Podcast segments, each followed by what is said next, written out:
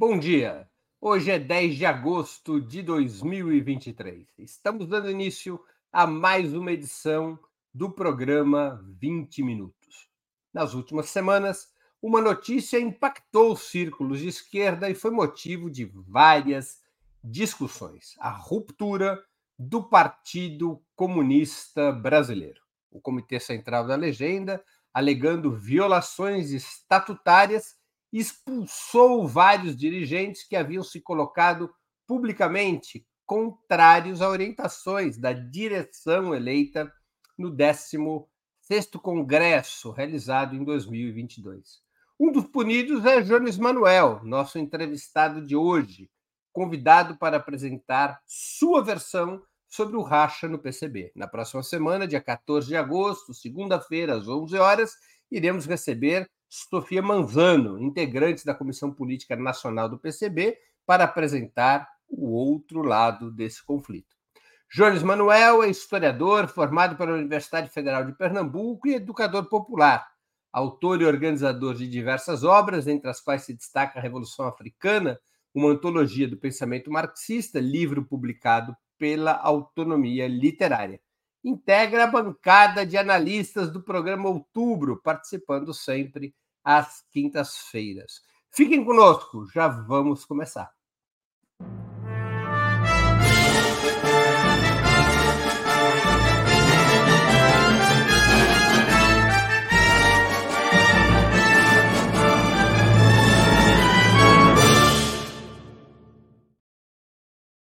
Bom dia, Jones. Muito obrigado por aceitar nosso convite. Uma honra ter novamente essa presença no 20 Minutos. Você é o primeiro dos convidados na história do 20 Minutos a chegar à quinta participação no programa. Bom demais, bom demais, Breno. Eu aqui agradeço o convite, mandar um abraço para todo o público do Opera Mundi. Eu estou literalmente em casa, né? Hoje de noite tem programa Outubro, estou participando em todas as quintas-feiras. E vamos embora debater, conversar Jones, a crise no PCB veio a público com uma crítica do ex-secretário-geral Ivan Pinheiro, reclamando da participação de uma delegação da legenda na reunião da chamada Plataforma Mundial Anti-Imperialista. Por que esse fato seria grave o suficiente para servir de gatilho para um processo de ruptura?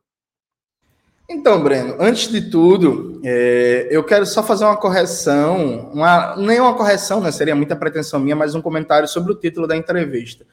Veja, eu não acho que a gente está lidando com racha do PCB, né? Eu acho que a gente está lidando com o enfrentamento ao fracionismo comandado por uma parte da direção nacional que está querendo acabar com o processo de reconstrução revolucionária. Então, essa é muito mais uma luta para recuperar a reconstrução revolucionária do PCB do que um racha. Dito isso, qual foi a questão da plataforma mundial anti-imperialista, PIMAI?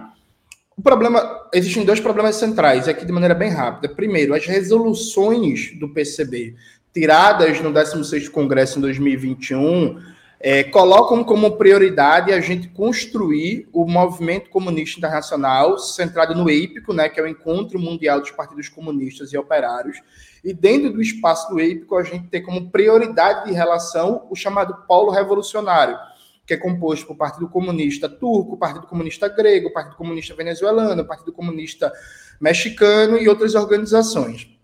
O PCB também participa de espaços mais amplos históricos, né, como a, a Federação Mundial das Juventudes Democráticas, é, a FEDIM e outros. Só que são espaços que têm uma história Esse criada. participa do Fórum de São Paulo também? Como observador e de maneira crítica.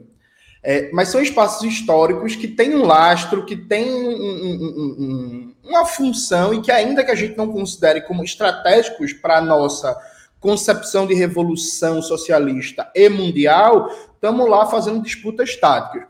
O caso da PIMAI vai contra as resoluções, porque as resoluções não colocam que a prioridade do PCB seria construir novos espaços amplos que surgiram. Então tem uma primeira contradição com as resoluções. O segundo foi a forma que se deu o negócio. Veja, quando o Ivan Pinheiro lançou o texto dele, 90% da militância do partido não sabia que o partido estava participando da PIMAI, era uma informação oculta, as intervenções do partido não eram publicadas no site, não descia circular, não descia informe. O Comitê Central do PCB, por votação em maioria, tinha decidido suspender a participação do PCB na PIMAI, e mesmo assim, o secretário de Relações Internacionais estava lá no espaço, foi sem informar a ninguém que estava lá, escreveu uma intervenção que vai contra a política do PCB, né, lida na PMI, inclusive recentemente todas as intervenções do PCB no espaço foram traduzidas e publicadas, né, por uma militante que, se não me falha a memória, é do Rio Grande do Sul. Então foi algo feito à revelia do conhecimento do partido, à revelia da decisão do CC e à revelia, inclusive, das resoluções. Então, esse episódio é um dentro de uma série que abre uma crise no sentido de violação do centralismo democrático. Acaba que esse episódio teve um peso maior, porque quem fez a intervenção foi Ivan Pinheiro, né, que é um militante histórico do PCB, acho que o secretário deve ser o secretário-geral, um dos mais longevos da história do partido, todo o peso que ele tem, toda a repercussão que Ivan tem enquanto militante comunista internacionalista. Mas isso foi o estopim de uma série de contradições, de violações do centralismo democrático e das resoluções do 16º Congresso que já vinham acontecendo. Agora, mas qual é o problema tão grave de participar de mais um espaço anti-imperialista? Veja, Breno, existem três problemas. Primeiro, há um problema aqui político, né? Ninguém sabe bem a origem e a função, os objetivos dessa PIMAI. Porque aqui, gente, vamos lá passagem é um negócio caro, né? Em um ano, a PIMAI fez quatro encontros internacionais em três continentes diferentes, pagando, inclusive, a passagem de várias delegações. Então, assim, quando a gente participa de um espaço, a gente tem que ter clareza de como esse espaço surgiu, quem são os, os protagonistas, com que objetivo. Então, isso não está claro para ninguém. E, inclusive, desde o surgimento do espaço da PIMAI, ela vem se dedicando a atacar é, partidos do bloco de esquerda, como o KKE, do Bloco Revolucionário, como o KKE, o Partido Comunista Grego, e o PCV, que vem sofrendo uma perseguição judicial na Venezuela por parte do PSUV, ameaçado de, de perder o registro eleitoral, já foi publicado na revista da PIMAI textos atacando o PCV. Então, assim, ninguém me sabe muito bem pra, de onde vem, para onde é que vai essa PIMAI. Me parece muito claro que é uma tentativa de dividir o espaço do EPICO. Essa é a primeira questão. A segunda questão é que não está contemplado nas resoluções do PCB. Se não está contemplado nas resoluções, é necessário ter um debate com o partido para justificar por que algo que não está tirado como nossa prioridade estratégica nas resoluções deve ser construído. E aí esse debate não foi feito porque a participação do PCB na, na PIMAI foi algo operado de maneira fracional pela Comissão Política Nacional, por fora do centralismo democrático, por fora das instâncias. Breno, veja, eu repito, a maioria da militância do PCB nem sequer sabia da PIMAI, porque o PCB, toda vez, vou dar um exemplo bem prático para ilustrar isso. Toda vez que o PCB vai no EIPICO, as intervenções do partido são traduzidas e colocadas no site para toda a militância ler. Né? Então tá lá. Todo mundo que quiser conferir como é que o PCB se posicionou no EIPICO nesses últimos anos, é só ir no site do PCB e tá lá. As intervenções do PCB na PIMAI não eram traduzidas e colocadas no site. Por quê? O, o, o que é que você estava escondendo? E repito, a maioria do Comitê Central do PCB decidiu não participar, é, suspender a participação na PIMAI. E mesmo assim, com cobertura da, da CPN, o secretário de Relações Internacionais estava lá na Coreia do Sul, do outro lado do mundo, viajou, escreveu a intervenção um mês antes enviou. Ou seja, foi feito violando o centralismo democrático. Então, há um debate político sobre o que é a PEMAI, de onde vem, para onde vai, mas há um debate fundamentalmente de centralismo democrático, em que uma minoria se aproveitou do aparato que controla e decidiu tocar uma política revelia das resoluções com desconhecimento do partido e com descumprindo a própria deliberação do Comitê Central da Direção Nacional do PCB. Além dessa questão sobre a participação ou não na plataforma mundial anti-imperialista. É, há outras divergências de fundo, divergências políticas que levam a essa crise, tanto divergências internacionais quanto desentendimento sobre a política nacional e outros temas? Veja, Breno, há, há, várias e várias e várias divergências de tática, de estratégia, de forma organizativa. Né? Eu posso citar só dois exemplos que eu acho que são ilustrativos. Eu acho que o primeiro exemplo é, é foi aprovado no 16º Congresso do PCB um boletim interno que seria para aumentar a circulação de informações no complexo partidário, porque hoje o PCB funciona muito a partir de um federalismo. Então, por exemplo, eu sou você entrevistou a Luísa, que é aqui de Bezerros. Então, em Bezerros, a galera está tocando um trabalho massa na área da cultura. A militância do PCB de Pernambuco e de outros estados simplesmente não tem como saber que trabalho está sendo tocado em Bezerros, porque não tem uma circulação de informações a socialização de experiências. Então, foi aprovado no Congresso um boletim interno, que seria um espaço de circulação interna de informes e debate, entendendo que nosso centralismo democrático tem déficits de informação tem déficit de debate e de construção de uma verdadeira unidade orgânica, ideológica, política, a partir do debate, da reflexão, do confronto, sem atrapalhar o trabalho positivo. Essa tribuna interna de debates aprovada no Congresso não saiu do papel até hoje. Outra coisa que foi aprovada no Congresso foi a cotização progressiva, Breno. Tá tendo debate aí sobre reforma tributária no Brasil. O PCB, embora não seja só isso, o partido mudou muito, mas a gente sabe que o PCB tem muita gente de classe média, classe média alta, com dinheiro. A gente tem um problema de finanças. A gente aprovou uma cotização progressiva. Foi feito para melhorar e profissionalizar as finanças do partido e a, usando um velho princípio, né, de, de a cada um de acordo com suas possibilidades. Isso também nunca saiu do papel. Então, tem vários elementos que, inclusive, foram ganhos no Congresso das mudanças no partido, que a maioria do Comitê Central e da CPN simplesmente boicota. Só que aí a gente pode passar o dia inteiro debatendo essas divergências, mas o que é a questão central? Essas divergências convivem no partido há muito tempo. Né? É, em 2014 e 2016, por exemplo, uma fração de, de, militantes acadêmicos do PCB tentou tirar marxismo-leninismo do partido, queria acabar com a ideia de que o PCB fosse um partido marxista-leninista e tinha como referência o Partido Comunista do Chile, né? queria só um partido é, é, é, marxista, sem, né, sem qualificação, parte marxista, pronto, em abstrato. Isso foi derrotado né, em 2014, foi derrotado em 2016. Então a divergência existe há muito tempo, mas qual é o problema? O problema é que após a eleição de 2022, começou-se de novo um processo de expurgos e perseguições. Né? Então, veja, a divergência existe há muito tempo, ela ficou clara no Congresso de 2021, só que se trabalhou dentro da perspectiva de que ó, temos divergências, mas vamos fazer esses debates internos, vamos fazer a construção positiva, vamos fazer o enfrentamento interno. Tanto foi assim que o nível, por exemplo, de tentativa de fazer debate interno era. Eu sei, por exemplo, que desde 2019 o Mauriazzi tenta me expulsar do partido, com várias manobras possíveis. Nem por isso eu deixei de fazer várias lives, vários debates com o Mauriazzi. Outro dia desse eu estava participando de uma live dele com a Boitempo e tratando como se fosse um grande camarada e amigo. E não é, mas é isso. Vamos fazer o debate interno, vamos fazer a, a, as disputas internas dentro da forma do centralismo democrático. Só que essa maioria decidiu promover uma série de expurgos. Aí, antes do texto do Ivan Pinheiro sobre a PIMAI, começou-se uma série de expurgos, de perseguições e de instalações de PD, que é uma sigla que a gente chama para processo disciplinar.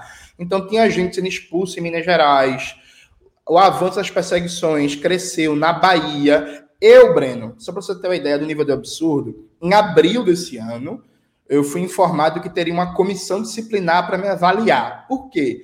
Porque na direção estadual do PCB Pernambuco, eu tinha feito críticas à ausência de política de segurança no, no Comitê Central. Então, o Comitê Central, a direção nacional do partido, não tinha uma política de segurança para a militância do Brasil inteiro, não só para mim, atenção, para a militância do Brasil inteiro. Então, na minha instância de direção estadual, eu critiquei um déficit, uma falha, uma debilidade da direção nacional. Por causa disso, veio a ameaça de um processo disciplinar e uma comissão para me investigar e apurar. Essa comissão, na primeira conversa que teve comigo, eu perguntei várias vezes, camaradas, onde é que nas resoluções do PCB é proibido criticar a direção nacional no espaço da direção estadual, da direção regional? Isso simplesmente não é proibido nas resoluções. E mesmo assim, seguiu-se o processo de perseguição. Então, o que causou essa crise no PCB foi que uma maioria do Comitê Central decidiu vencer a disputa política na base de expurgos, perseguições, assédio político, constrangimento e botar militantes para fora do partido. Então, quando eu fui expulso da direção nacional do PCB, da direção nacional da direção regional, já tinha claramente configurado uma lista de militantes a serem expulsos. Porque como a gente vai tá para ter uma conferência política nacional, essa maioria do CC, atuando de maneira fracionista, decidiu assim, ó, vai ter a conferência nacional, eu quero ganhar a conferência nacional. Para ganhar a conferência nacional, eu vou expulsar todo mundo que eles entendem como líderes de uma ala ideológica diferente da deles.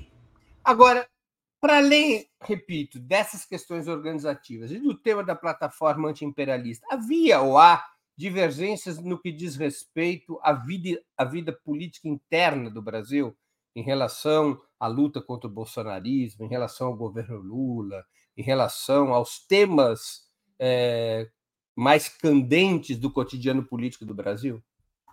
Posso te dar três exemplos bem significativos. Acho que o primeiro exemplo, já na na campanha Fora Bolsonaro, teve uma divergência muito grande, porque a maioria do Comitê Central adotou uma linha reboquista ao campo democrático popular. Naquele momento, o campo democrático popular estava na oposição, começou uma linha de, de. Primeiro, assim, vamos lá, vamos recapitular, né? Do 29 de maio, o primeiro ato Fora Bolsonaro, PT e companhia foi contra o ato de rua.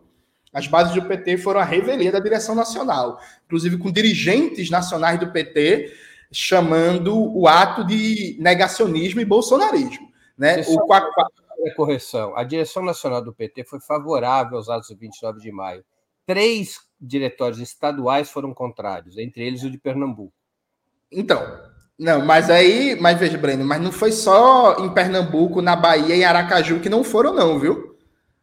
O 29M, a presença do campo democrático popular foi irrisória, e aí com vários membros importante, proeminente. O Quaquá chegou a, a, publicar um artigo no jornal O Dia, chamando os militantes de bolsonaristas, enfim. Aí depois o negócio deu, deu liga, né? Deu muita gente e tal. E aí o PCB adotou uma postura seguidista de esperar a campanha fora Bolsonaro, que puxou o freio de mão a partir do terceiro ato e começou a marcar entre um ato e outro um intervalo de tempo cada vez maior até as manifestações de rua secarem.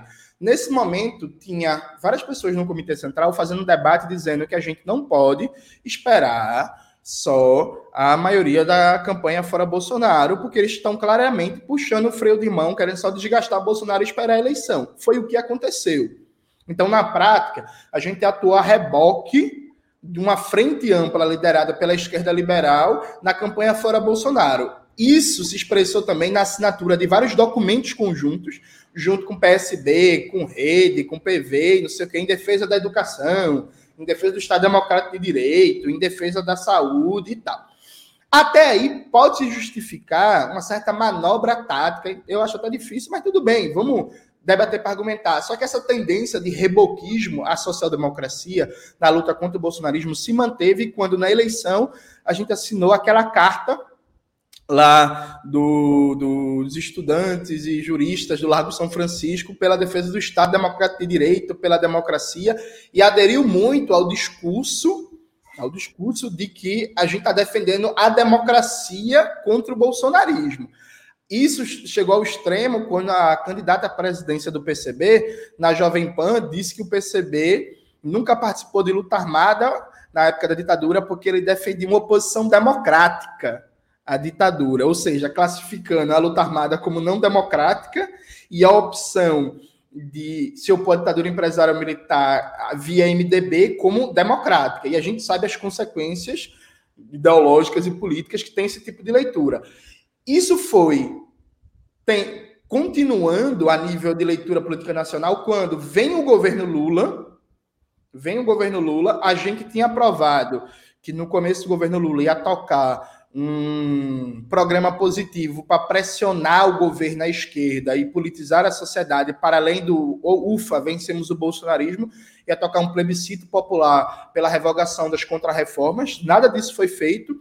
a maioria do Comitê Central decidiu que a gente não é oposição pela esquerda ao governo Lula, mas sim independente do governo, que é uma forma que não faz sentido, porque se a gente não tem cargo no governo, por definição a gente é independente do governo. E essa pouca disposição de enfrentar as medidas liberais do governo Lula, na ideia de que temos que esperar os nossos aliados, se expressou na inércia do partido em relação ao novo teto de gastos. Né? Na prática, o PCB, enquanto complexo partidário, a direção nacional não fez nada um 20 dias antes, 20 dias não, acho que era 10 dias, uma semana antes da aprovação do novo teto de gastos na Câmara dos Deputados, foi que o partido veio chamar uma manifestação, veio chamar a nota. Então, assim, há um equívoco é, na compreensão do como se enfrenta o fascismo. A maioria do Comitê Central tem uma linha reboquista, uma linha de esperar os aliados do campo democrático popular para tocar alguma luta numa perspectiva de enfrentar o fascismo e o neoliberalismo, o fascismo e o capitalismo. Essa disjunção, essa separação, Breno, entre luta antifascista e luta socialista, né, que inclusive tem até um texto seu muito bom debatendo isso, que você pega o, exemplo do Partido Comunista Italiano e do Togliatti, essa separação está vigente na maioria do, do Comitê Central do PCB. Essa é uma divergência, por exemplo, importantíssima, mas eu posso lhe dar outro exemplo, né? A gente tirou no congresso do partido que existem categorias estratégicas da classe trabalhadora que a gente precisa ter foco organizativo para construir um movimento de massas revolucionário e para construir um sindicalismo classista. Reiteradamente, vários dirigentes do PCB nas reuniões do Comitê Central falaram que não existe categoria estratégica, que estratégica é a sociedade inteira, e são contra, de maneira direta e objetiva, a gente tirar uma política, por exemplo, direcionada para o crescimento do partido em rodoviários, em metroviários, na construção civil, na, na, nas enfermeiras e enfermeiros, enfim, nessas categorias centrais, de tal sorte que onde isso acontece, isso acontece muito mais por iniciativas locais dos estados e cidades, do que para a deliberação do Comitê Central. E aí dou o terceiro exemplo.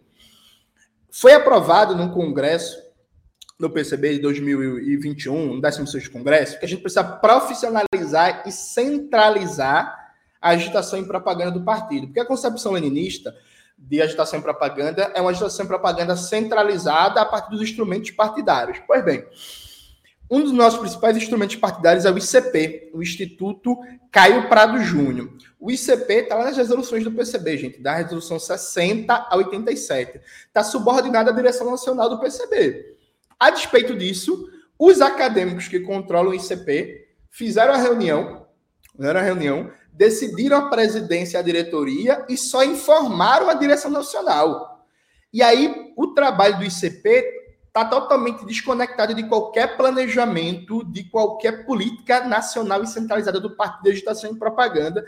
Então, assim, há uma resistência a centralizar esse trabalho, que centralizando esse trabalho, você teria que debater, teria que planejar, teria que democratizar, teria que inserir novos militantes. Então, o ICP, por exemplo, é um feudo dos acadêmicos que ninguém mexe.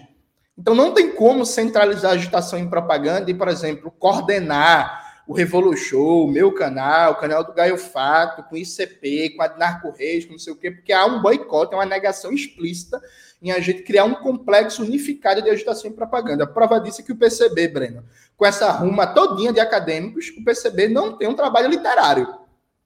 Sabe? O PCB não tem um trabalho literário consolidado, o PCB não tem um trabalho de agitação e propaganda nas redes consolidado, o PCB patina ainda hoje para ter o seu jornal.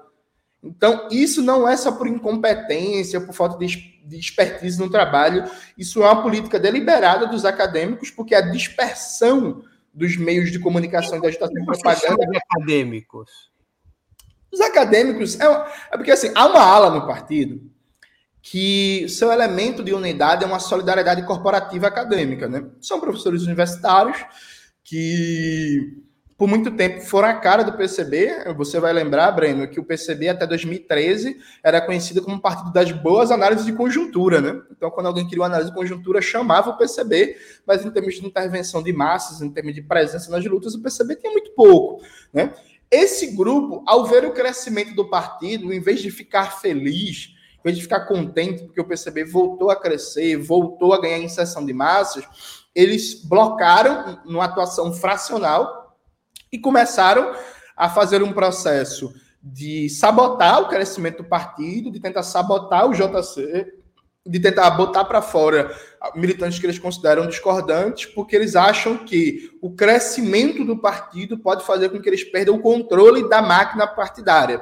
Então, acho que vale muito a pena citar que, no começo de julho, a proposta de criar uma comissão de investigação em torno do fracionismo promovido pelo ex-secretário-geral Ivan Pinheiro, tendo como consequência expulsar todo mundo que essa comissão indique como próximo de Ivan Pinheiro, essa proposta foi do Mauriase. O Mauriase passou 20 anos falando contra o stalinismo, e aí na reunião, o Mauriase foi que deu a forma teórica né, para a política de expurgos, inclusive, essa reunião, uma camarada que inclusive foi expulsa, ela falou assim, ó, camarada, a gente tem um partido aqui em crise, a gente precisa recuperar a unidade. Para recuperar a unidade, a gente precisa ter um tratamento democrático e igualitário com todo mundo. Então, eu proponho que seja uma comissão para investigar todo o fracionismo, porque eu tenho muitas provas aqui do fracionismo, por exemplo, da direção da Bahia. Aí Mauriase respondeu, não, porque se a gente assume que tem mais de um fracionismo, a gente assume que tem uma crise no partido. E não existe uma crise no partido. O que existe são vocês criando uma crise, e aí é só o fracionismo do Ivan Pinheiro. Então, vamos expulsar todo mundo e a coisa fica resolvida. Foi mais ou menos essa a lógica. Esses acordos já estavam presentes no 16º Congresso do PCB, realizado em 2021? Sim, Breno, é, já estavam. E aí, veja, acho que tem alguns dados importantes. Né? Você foi militante do PCB. Acho que tem um dado que você vai até puxar pela memória. Né? O PCB, em períodos passados, os congressos do partido, as tribunas de debate eram publicados no jornal. Né? Todo mundo podia ler, a militância acompanhava e tal. Então, você sendo delegado ou não do Congresso, você tinha acesso às tribunas de debate. Inclusive, é muito comum na história, quando você vai em sebos e tal, você pegar livros de autores ou compilados sobre temas que foram tribunas de debate do PCB e que depois foram publicados em livro. Sabe? Isso é muito comum na história do partido. Então, a primeira informação importante: o 16 Congresso do PCB foi a primeira vez na história do partido e que as tribunas foram fechadas à leitura só para delegados. Então, se você não fosse delegado do partido, você não podia ler as tribunas. Então, imagine, Breno, a situação esdrúxula você é militante do PCB há 10 anos, por uma série de questões, não importa qual, você não foi eleito delegado. Você não podia acompanhar os debates. Historicamente, mesmo na clandestinidade, as tribunas congressuais do PCB podiam ser lidas pelo público em geral. Exatamente. Não, as tribunas eram abertas para o povo brasileiro, para o povo entender o que é que o partido estava debatendo. Essa foi a primeira vez, Brando, nem na ditadura isso aconteceu, que as tribunas de debate foram fechadas à leitura, porque a tem gente se aproveitando de militantes mais novos que conhecem menos, dizendo assim: ah, sempre foi fechado. Não, calma. A escrita é para delegados. Delegados escrevem para a tribuna de debate. A leitura sempre foi aberta. Então, acho que esse é o primeiro sintoma, né? Foi a primeira vez em toda a história do partido que as tribunas foram fechadas. E aí apareceu durante o Congresso várias divergências de tática, de estratégia, de forma organizativa e por aí vai. E a maioria dessas divergências se deu em torno de estratégia nacional da Revolução Brasileira, política internacional e centralismo democrático. Vamos para essa didática chamar de ala esquerda. A ala esquerda do Congresso conseguiu ganhar a cotização progressiva, foi aprovado. Conseguiu aprovar a tribuna, o boletim interno permanente. Conseguiu é, garantir nas resoluções que a gente não separa a luta antifascista, a luta contra o bolsonarismo, da luta ao socialismo, dando um caráter revolucionário à luta ao fascismo, sem entrar em etapas. Primeiro a gente derrota o fascismo, depois a gente luta pela revolução. Conseguiu garantir que o PCB tivesse uma política centrada na construção do movimento comunista internacional a partir do polo revolucionário só para você ter uma ideia, Breno, nas pré-teses do Congresso, veio uma tese dizendo que a tarefa central do PCB era lutar para democratizar a ONU. Né? Isso, isso foi derrotado no Congresso. Isso foi derrotado. A ONU. A ONU. É, parecia o PT nos anos 80, que tinha essas coisas meio rabemasiana que queria democratizar a ONU. Nos anos 80 não, aliás, o PT dos anos 90. Porque para o PT dos anos 80 isso seria peleguice, né? E aí isso foi derrotado no Congresso. Então, Só que foi feito um acordo no Congresso do PCB para evitar implosão, para evitar a confusão. E esse acordo foi, ó, é, na hora da plenária final, ninguém destaca ninguém para evitar um, um confronto aberto e tentar preservar a unidade ideológica do partido e trabalhar internamente as divergências. E aí, veja, foram criados mecanismos para trabalhar essa divergência, Breno. Que a partir do momento que você aprova um boletim interno permanente com debate, e a partir do momento que você decide centralizar toda a agitação em propaganda e canalizar os debates para os meios partidários, você está criando os mecanismos.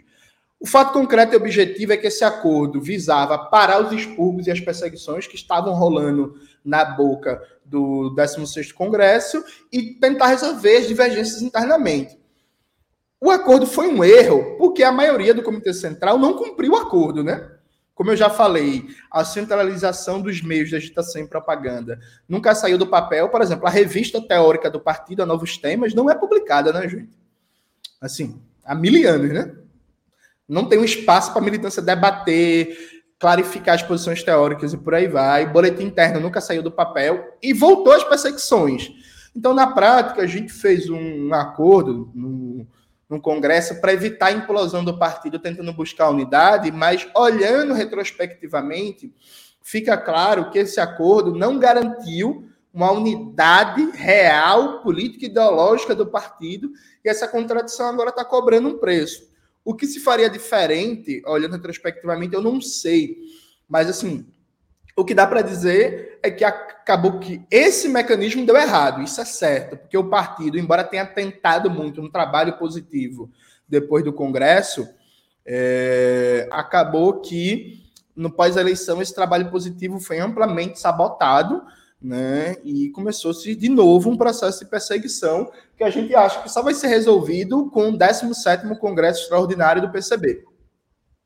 Qual o tamanho do PCB o que representa essa divisão? Ou melhor, como um dia perguntou Stalin ao primeiro-ministro francês, quantas divisões tem cada papa? Então, Breno, eu não vou falar aqui o tamanho do partido, né? Em número de militantes, de células e tal. É, uma coisa é certa é, e muito tranquila de dizer, até porque é informação pública, né? Teve uma entrevista que foi dada aqui para você é, do Leidiano, dirigente da Consulta Popular. Na entrevista, você fez essa pergunta e ele respondeu dizendo que a Consulta Popular tinha mil militantes no Brasil inteiro. É, a Consulta é uma organização histórica muito importante aí do campo democrático popular. O PCB é umas dez vezes maior do que isso hoje, pensando todo o complexo partidário. Esse é um ponto. Quando você fala complexo partidário, você está se referindo a quê? Partido e coletivos partidários. O JC, Minervino de Oliveira, Ana Montenegro, Unidade Esses Classe... coletivos não necessariamente quem milita está afiliado ao PCB. Essa é uma polêmica que a gente vai chegar já já. Mas vamos lá. E aí, além disso, o PCB vinha crescendo aos vistos, Breno. Assim, é, no, dos atos fora Bolsonaro de 2021, eu não sei se você lembra, Breno, que quando começou os atos de rua e a galera viu os blocos do PCB no Brasil inteiro, gigantescos, tipo, gigantesco que era o PCB há 5, 6, 7, 8 anos atrás, surgiu inclusive teorias na internet de que aquilo ali era infiltrado bolsonarista, porque não tinha tanto comunista no Brasil assim. Não sei se você lembra disso, teve uns comentários muito engraçados Teve uma moça à época que ela falou assim: gente, isso está muito estranho, porque eu tenho 40 anos de militância e faz 15 anos que eu não vejo tanta bandeira do PCB na rua. Então, assim, o PCB vinha crescendo, né? Claro, muito aquém, muito aquém das necessidades da revolução socialista, da construção do poder popular, muito aquém de realizar um giro operário popular para o partido cada vez mais se proletarizar, ter base de massas, ter enraizamento, tá, muito aquém mas o partido claramente vinha crescendo e teve, Breno, acho que é bom dizer, o melhor resultado eleitoral dos últimos 20 anos na eleição passada, né? Em Pernambuco, que foi o estado que teve o melhor resultado eleitoral do Brasil inteiro, em termos proporcionais, a gente conseguiu ficar à frente do PSOL, ter três vezes mais votos que a candidatura do PSOL, Isso nunca tinha acontecido, né? Assim, a nível estadual. Em São Paulo, a gente conseguiu fazer uma campanha incrível com Gabriel Colombo, que também foi expulso do PCB. Gabriel Colombo foi o que, a candidatura que teve mais votos em termos absolutos. Então a gente conseguiu ter um resultado eleitoral muito bom. A Júlia Rocha, que até o dedo era colunista do Ópera, eu não, não sei se é ainda, mas ela, ela teve. do programa Outubro. Isso. A Júlia Rocha, por exemplo, teve mais de 20 mil votos, né? Para deputada. Assim, há quanto tempo a gente não via isso no PCB, né? Então o partido vinha crescendo, vinha ampliando sua influência. A gente tem hoje artistas, humoristas, intelectuais que voltam a olhar para o marxismo, voltam a olhar para o PCB. O Dom L, que você já entrevistou, o Dom L, quando lançou o álbum dele, o RPA 2, que é um dos álbuns mais importantes da história do rap, numa entrevista que ele deu para a gente, o Dom L falou assim: ó eu não lançaria esse álbum sem influência de vocês, dos comunistas, do Revolution, do PCB, do, do, canal de Jones e por aí. A gente estava voltando até a penetração da cultura, sem falar no episódio mais espetaculoso do Caetano, né? Que aí todo mundo já conhece e tal. Então, a gente estava crescendo, estava se expandindo, e aí, Breno, isso é um dos paradoxos. Uma ala acadêmica vê o crescimento do PCB como um perigo tanto é assim, não vou entrar em maiores minúcias, mas quem é militante do partido está acompanhando, que a postura da direção nacional é botar todo mundo para fora, secar o partido quanto antes, porque a preocupação deles é estabilizar o seu comando e não com a situação do partido. Então, se eles tiverem que botar para fora a maioria do partido para manter o comando, assim vai ser feito. Jane, seria possível entender a crise do PCB também como um conflito geracional? Veja, Breno, isso apareceu muito, né? Eu não gosto muito dessa leitura, porque, veja, cada pessoa é marcada por sua geração, né? Perfeito, assim, é isso. Só que as pessoas seguem vida, elas podem, devem se atualizar, né? Então, por exemplo, é, você quando começou a militar, os debates sobre a questão racial, questão de gênero, questão LGBT não eram tão fortes como era hoje. O fato de você ter começado a militar nos, nos anos 80 ou 70? 70. O fato de você começar a militar nos anos 70, por exemplo, não justifica você estar desatualizado, por exemplo, dos debates sobre questão racial e marxismo negro e anticolonial. Tanto é assim que você conhece. Eu vi seu vídeo outro dia desse sobre as rebeliões na África Ocidental e o conhecimento que você tem de Thomas Sankara, da Burkina Faso, da Revolução Anticolonial, percebe? Então, assim, o elemento geracional ele é importante para dizer como as pessoas foram formadas, mas ele não pode ser justificativa. Acho que esse é um ponto importante. Há uma contradição, eu acho muito mais, ao meu ver, de base social. Por que de base social? Veja, o PCB, a geração que resistiu a Roberto Freire, ela cumpriu uma tarefa incrível e fantástica. Ela manteve o partido. E, e eu falo isso sem ironia, sem nenhum deboche. É uma tarefa incrível. O PCB não acabou, gente, formalmente. Nunca. Nunca teve um período sem o Partido Comunista Brasileiro existir. Agora, o PCB existiu muito mais como um repositório de uma imagem do passado para levantar a bandeira e tal. Objetivamente, nos anos 90, no começo dos anos 2000, a intervenção de massa do PCB era muito pouca. Consequentemente, a base de massas do PCB, no geral, que não significa que não tivesse trabalhadores, pessoas negras, eh, mulheres da classe trabalhadora, mas a base social do PCB, no geral, eram de funcionários públicos de melhor salário, de pessoas ligadas a profissões mais intelectualizadas, assistente social, professor, filósofo, antropólogo, eh, funcionários eh, públicos de, de, de, maior poder aquisitivo e por aí vai. Então, perceber que uma base muito pequena burguesa, não só, mas predominantemente. A partir de 2010, e se acelerando a partir de 2013, a base social do PCB se diversifica, Breno.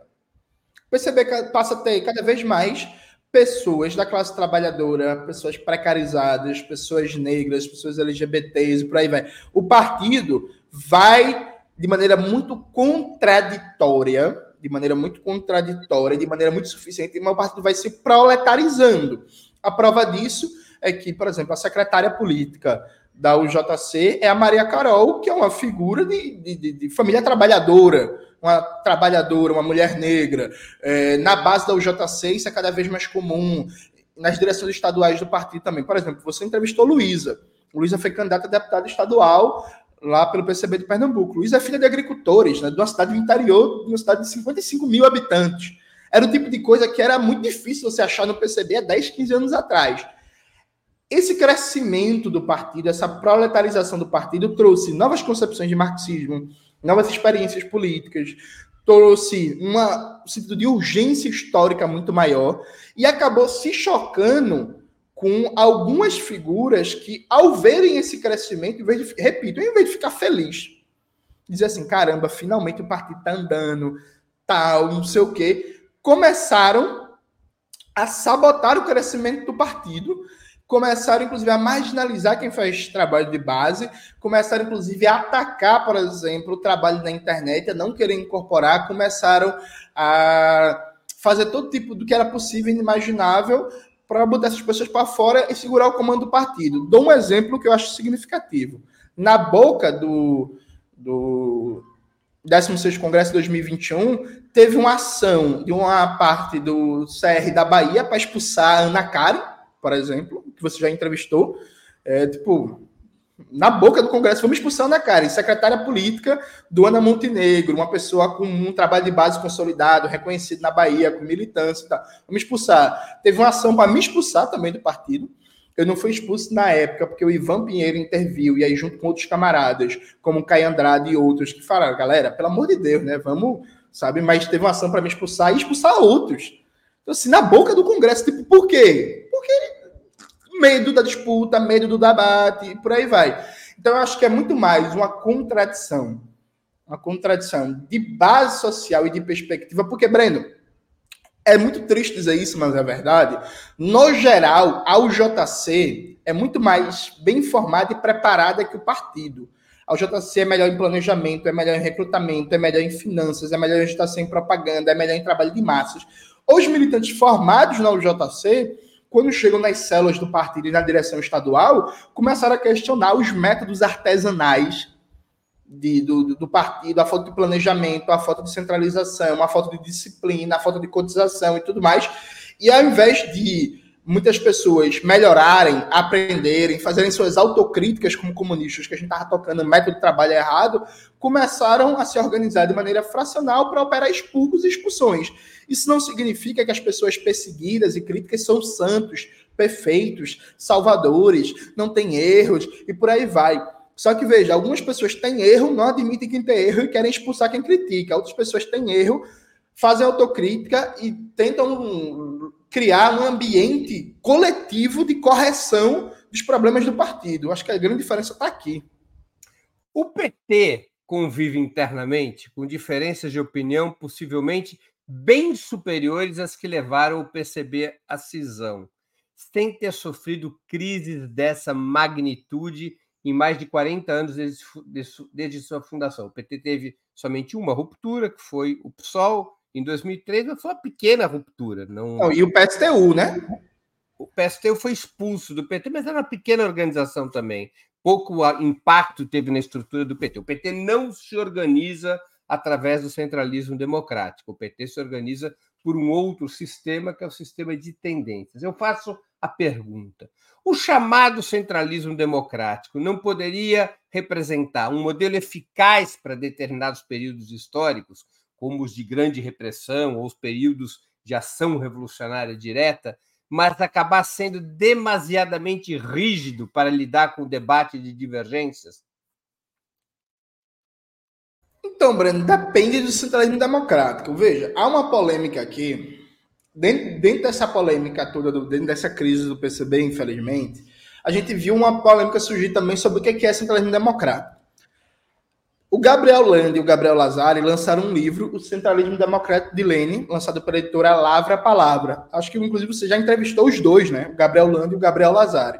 E aí, veja, eu, entrevistei todos os que foram expulsos lá. Exatamente. Então, inclusive, a culpa é do Opera Mundi. Deu entrevista aqui é expulso. e aí, nesse livro, o que é que o Gabriel Lando e o Gabriel Lazaro tentam recuperar? A concepção do centralismo democrático de Lenin pode ser sintetizado na fórmula liberdade de crítica, unidade de ação. O que é que isso significa? Veja, para o Lenin, o que é, que é o centralismo democrático? Aí vamos dar um exemplo aqui didático e prático. A gente define no Congresso que existem categorias estratégicas que devem ser prioridade no processo de trabalho de massas revolucionário e no recrutamento. Dentre essas categorias estratégicas está lá rodoviários. Então, isso está tirado em Congresso. Perfeito. Vamos cumprir as deliberações congressuais. Só que, a partir do momento que você tirou em Congresso que os rodoviários são uma categoria estratégica que deve ser prioridade de recrutamento, isso não resolveu os problemas. Pelo contrário, isso deu um problema você resolver. Como recrutar rodoviários, como organizar e por aí vai. O que é que Lênin defende? É que Lênin defendia? Lênin defendia que, por exemplo, na imprensa partidária, no jornal do partido, na revista teórica do partido, os militantes têm que ter liberdade para debater abertamente, amplamente, inclusive recebendo contribuições de gente que não é do partido, sobre como trabalhar o recrutamento e organização dos rodoviários. Então, Breno, eu sou militante do PCB. Eu acho que a gente deve trabalhar recrutamento de rodoviários a partir de unidades mais amplas nos sindicatos, criando oposições de esquerda nos sindicatos pelegos e aí indo ganhando as bases aos poucos. Só que você também é militante do PCB, você acha que esse não é o caminho correto, que o caminho correto é a gente começar a fazer trabalho comunitário no local de moradia onde os rodoviários moram e a partir daí a gente ir recrutando, organizando eles. A gente tem que debater livre e abertamente nas, é, nos meios de comunicação do partido, nos espaços do partido. Ou seja, todo debate, toda crítica que não atrapalhe o trabalho positivo, que não vá contra o Congresso. Esse é o centralismo democrático de Lênin, percebe? O que se criou no Brasil, e que infelizmente o que vige na maioria do PCB, é uma concepção do centralismo democrático em que tem as resoluções e a partir do momento que as resoluções foram tiradas, a direção é onisciente, é uma espécie de infabilidade papal para interpretar as resoluções sem precisar que os militantes debatam de maneira permanente para criar uma verdadeira unidade ideológica e para corrigir os problemas do trabalho prático. Então, é uma noção que é mais ou menos assim: tiramos na resolução que os rodoviários são categorias estratégicas. O que vai acontecer agora? A direção vai dizer como fazer. Só que veja, isso não é o socialismo de lei. Então, assim, a gente pode debater se o centralismo democrático praticado no Brasil tem déficits de flexibilidade tática para lidar com a divergência, para lidar com concepções diferentes de marxismo e por aí vai. E aí é um debate que eu estou de acordo. Agora, o centralismo democrático de Lenin, repito, muito bem sintetizado no livro, o centralismo democrático de Lenin, editora Lavra a Palavra, aí ele não ele consegue dar conta, porque inclusive a ideia de Lane é organizar a polêmica. Então, essa parte, inclusive, as pessoas esquecem, né? Que para Lênin, o centralismo democrático, a parte democrático, significa organizar internamente a polêmica, as divergências, e o pau comer de maneira respeitosa e desde que não se prejudique o trabalho positivo. Eu não se prejudica o trabalho positivo, Breno. Eu e você pode debater a vera sobre China, sobre Rússia, sobre Venezuela, sobre trabalho de massa, sobre trabalho territorial, sobre agitação e propaganda, sobre finanças. Pau quebra para a gente criar unidade para a gente corrigir rumos para a gente tirar a política mais acertada para materializar as resoluções do partido. Tem uma pergunta de um espectador que contribuiu com o Superchat, o Antônio Silveira Júnior, mas acho que você já respondeu logo no início do programa. E essa questão da plataforma internacional antiimperialista, Jones, gostaria de entender melhor essa questão. Talvez o Antônio não tenha visto o início, mas é só, o vídeo vai ficar gravado, é só ele ir lá para, para o começo da entrevista. O Jones detalhadamente falou desse tema. De toda maneira, agradeço ao Antônio Silveira Júnior por ter contribuído e por ter feito essa pergunta. Jones, o que farão os dissidentes? Irão criar um novo partido? Não, veja, Breno, acho que primeiro a gente não é dissidente, né? Nós somos comunistas perseguidos pela maioria fracionista do Comitê Central. Desculpa. A iniciativa PCBRR ela vem como objetivo acabar com o fracionismo no PCB, né? Eu acho que existe um e aí é compreensível. PRR quer dizer Partido Comunista Brasileiro. Reconstrução Revolucionária, não é RR de Roraima. É, veja, eu acho que existiu muita incompreensão quando foi lançado o manifesto do PCBRR, que as pessoas não entenderam o seguinte: veja, a gente não está é, dizendo que vamos fundar outra organização, vamos começar tudo do zero, por aí vai. Tanto é assim que a gente está chamando o 17 Congresso, né, gente? está chamando o 17 Congresso, está reivindicando uma linha de continuidade. O que a gente está dizendo é que, hoje, no aparato jurídico formal do PCB, se consolidou uma maioria antileninista que não segue o centralismo democrático, que tem tendências a operar giros à direita na política interna e externa, e para a gente realizar o 17º Congresso do PCB, é necessário derrotar essa maioria do Comitê Central. Para isso, nós estamos organizando uma iniciativa que vai dar materialidade, que é o PCBRR, que é para fazer o 17º Congresso do PCB, derrotando essa maioria do Comitê Central. Então, o que a gente está fazendo é disputando a reconstrução revolucionária do PCB, lutando para mantê-la e para derrotar. Aí sim, aí veja. Nosso objetivo não é criar uma organização nova, nosso objetivo é recuperar o PCB. Só que partindo do princípio do centralismo democrático e da abertura as esquinas perigosas da história, a gente vai ver do que disso vai se desenrolar, né? O PCBRR abriu uma tribuna de debate, está aberta para os militantes do partido, para as pessoas mandarem suas contribuições, seus textos, para a gente ir acumulando debate e por aí vai. Mas o que a gente quer é recuperar a Constituição Revolucionária do PCB, aprofundá-la e corrigir os erros, os rumos que o partido vinha tomando. Agora, se eu bem entendi, para recuperar inclusive recuperar essa unidade, seria necessário um pacto para que houvesse um processo comum entre, digamos, os dois setores nos quais o partido se dividiu. Há algum tipo de conversação, negociação ou possibilidade disso? Veja, Breno, isso seria o ideal, né? Mas, infelizmente, a maioria do CC não quer isso, né? Eles. Porque, veja, Breno, é, vamos aqui dizer algumas coisas óbvias, né? A partir do momento que você expulsa Ivan Pinheiro do partido, que foi é, um dos secretários gerais mais longevos da história do partido e talvez uma das maiores figuras históricas vivas do partido. Você expulsa Ivan Pinheiro. Você expulsa Gabriel Colombo, candidato a governo de São Paulo, maior estado da federação. Você me expulsa. Você expulsa Ana Karen. Você expulsa Gabriel Landes e Gabriel Lazari. Você está expulsando, expulsando. A secretária que que política da UJC não foi expulsa, Maria Carol? Não, a Maria Carol não foi expulsa, não, ainda bem. É, é, então, veja, a partir do momento que você expulsa essas figuras, Breno, é, qual é a consequência óbvia? Você vai ter um racha, no sentido de que várias pessoas vão ficar indignadas, vão sair, vão querer se organizar para resistir, ou então vão cuidar da vida. Então, o que foi que essa maioria fracional imaginou? Olha, vamos expulsar essa galera, eles vão reclamar, vai sair umas 30, 40 pessoas junto, e aí a gente continua mandando no partido e o partido crescendo. Só que aí o que foi que os expulsos fizeram? Os expulsos se organizaram contra essa arbitrariedade em defesa dos princípios da reconstrução revolucionária do PCB. Então, assim, eu sempre pergunto às pessoas, porque muita gente, Breno, me criticou, porque depois que eu fui expulso das instâncias de direção, num processo viciado, sem o mínimo de, de, de, de, democracia, a gente me questionou porque eu fui a público, inclusive divulguei publicamente os documentos do meu processo. Aí eu sempre pergunto para as pessoas, ô, galera, era para fazer o quê?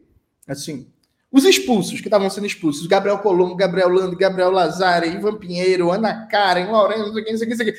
Era para fazer o quê, assim? O que, que a gente ia fazer? Sabe? A gente não quis sair para cuidar da vida, desistir da militância comunista, todos somos comunistas, né? comunistas de carteirinha, como diria a expressão antiga, e não quisemos ir para outra organização. Então a gente se organizou decidiu lutar.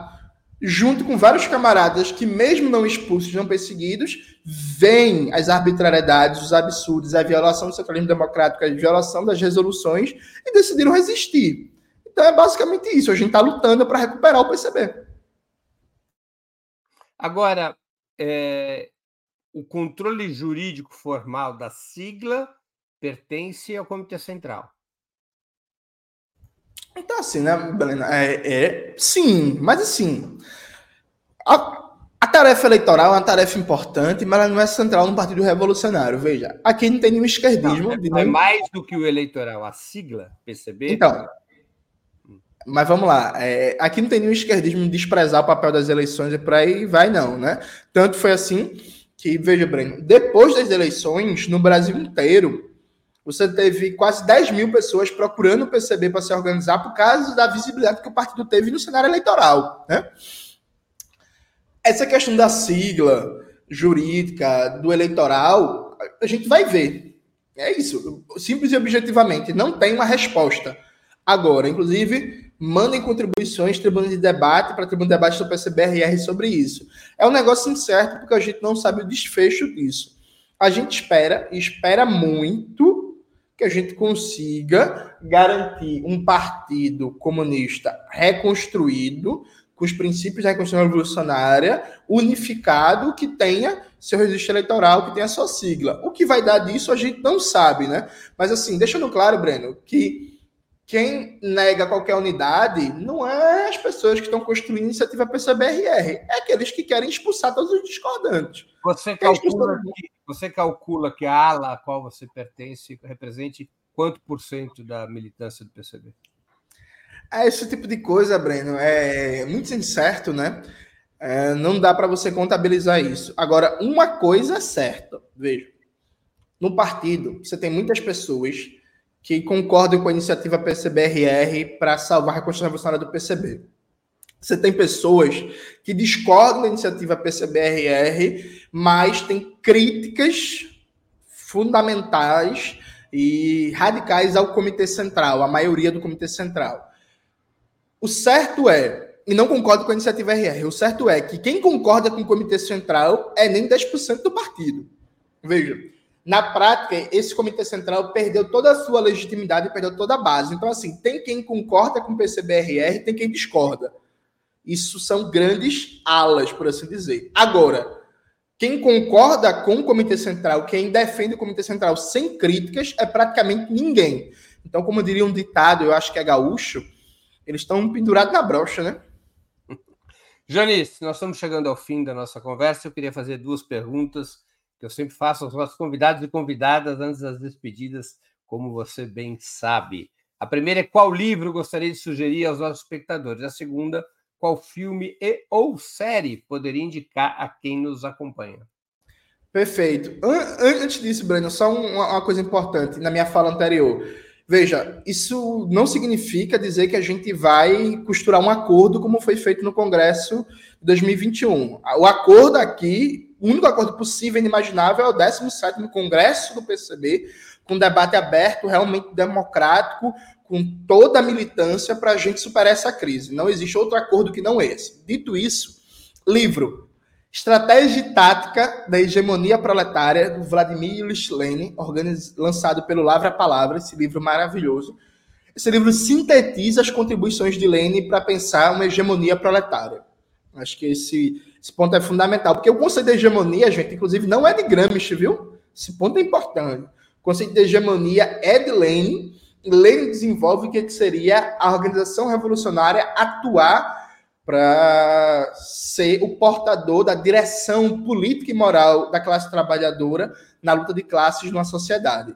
O filme, o filme é um filme, eu vi recentemente, Breno, um filme maravilhoso, um filme alemão, maravilhoso não, bem marromeno, mas é um bom filme, que é Paraíso, é, que faz um debate sobre exploração capitalista a partir da ideia de comércio do tempo de vida, né? que é um filme muito interessante para a gente pensar a metáfora da mais-valia. Vale a pena ver, é um bom filme. Lembra, inclusive, o, rote... o roteiro do Netflix. Netflix. Netflix. Lembra, inclusive, o roteiro do filme O Tempo do Amanhã, aquele clássico filme do Justin Timberlake. Eu também assisti recentemente o filme indiano RRR, né? Revolta, Rebelião, Revolução, que fica como uma segunda dica aí para quem não assistiu ainda. Veja esse filme. Na última filme entrevista bom. você já deu como dica esse RRR. Perfeito. E série, eu vou repetir, Breno, a dica. Infelizmente, peço desculpas aí ao público do Opera Mundi, mas eu vou recomendar de novo a série Heroes, que é uma série que chegou agora na terceira temporada. É uma tá série com roteiro. Warrior. Warrior, é Warrior. Eu não sei falar inglês, não, Breno. Eu falo brasileiro. Warrior. Guerreiro, então, guerreiro, warrior, guerreiro. Nós outros hablamos português e espanhol. E aí é uma série com roteiro original escrita por Bruce Lee, muito boa, que faz um debate sobre exploração da classe trabalhadora, racismo, xenofobia, exploração capitalista, luta de classes e que tem muita ação, viu? Para quem gosta de um bom filme de arte, uma boa produção de artes marciais, de kung fu e tal, a coreografia marcial da série é uma coisa fantástica. Chegou agora a terceira temporada, eu estou reassistindo todo a primeira e a segunda para começar amanhã a terceira temporada, então assistam, que é bom demais, ó. Chuchu beleza. Jones, eu queria agradecer muito pelo seu tempo e por essa conversa tão informativa. Muito obrigado por ter aceito o nosso convite. Eu que agradeço, Breno. Foi um prazer. E hoje, sete horas da noite, também de novo no Opera Mundi, no programa Outubro. Chamo todo mundo. Vamos lá acompanhar. Lembro que no dia 14 de agosto, segunda-feira, às 11 horas, iremos entrevistar Sofia Manzano, da Comissão Política Nacional do PCB, para apresentar o ponto de vista da direção dessa legenda no conflito em curso.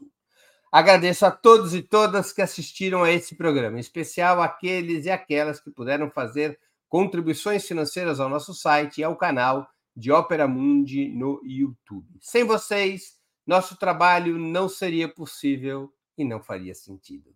Um grande abraço a todos e a todas.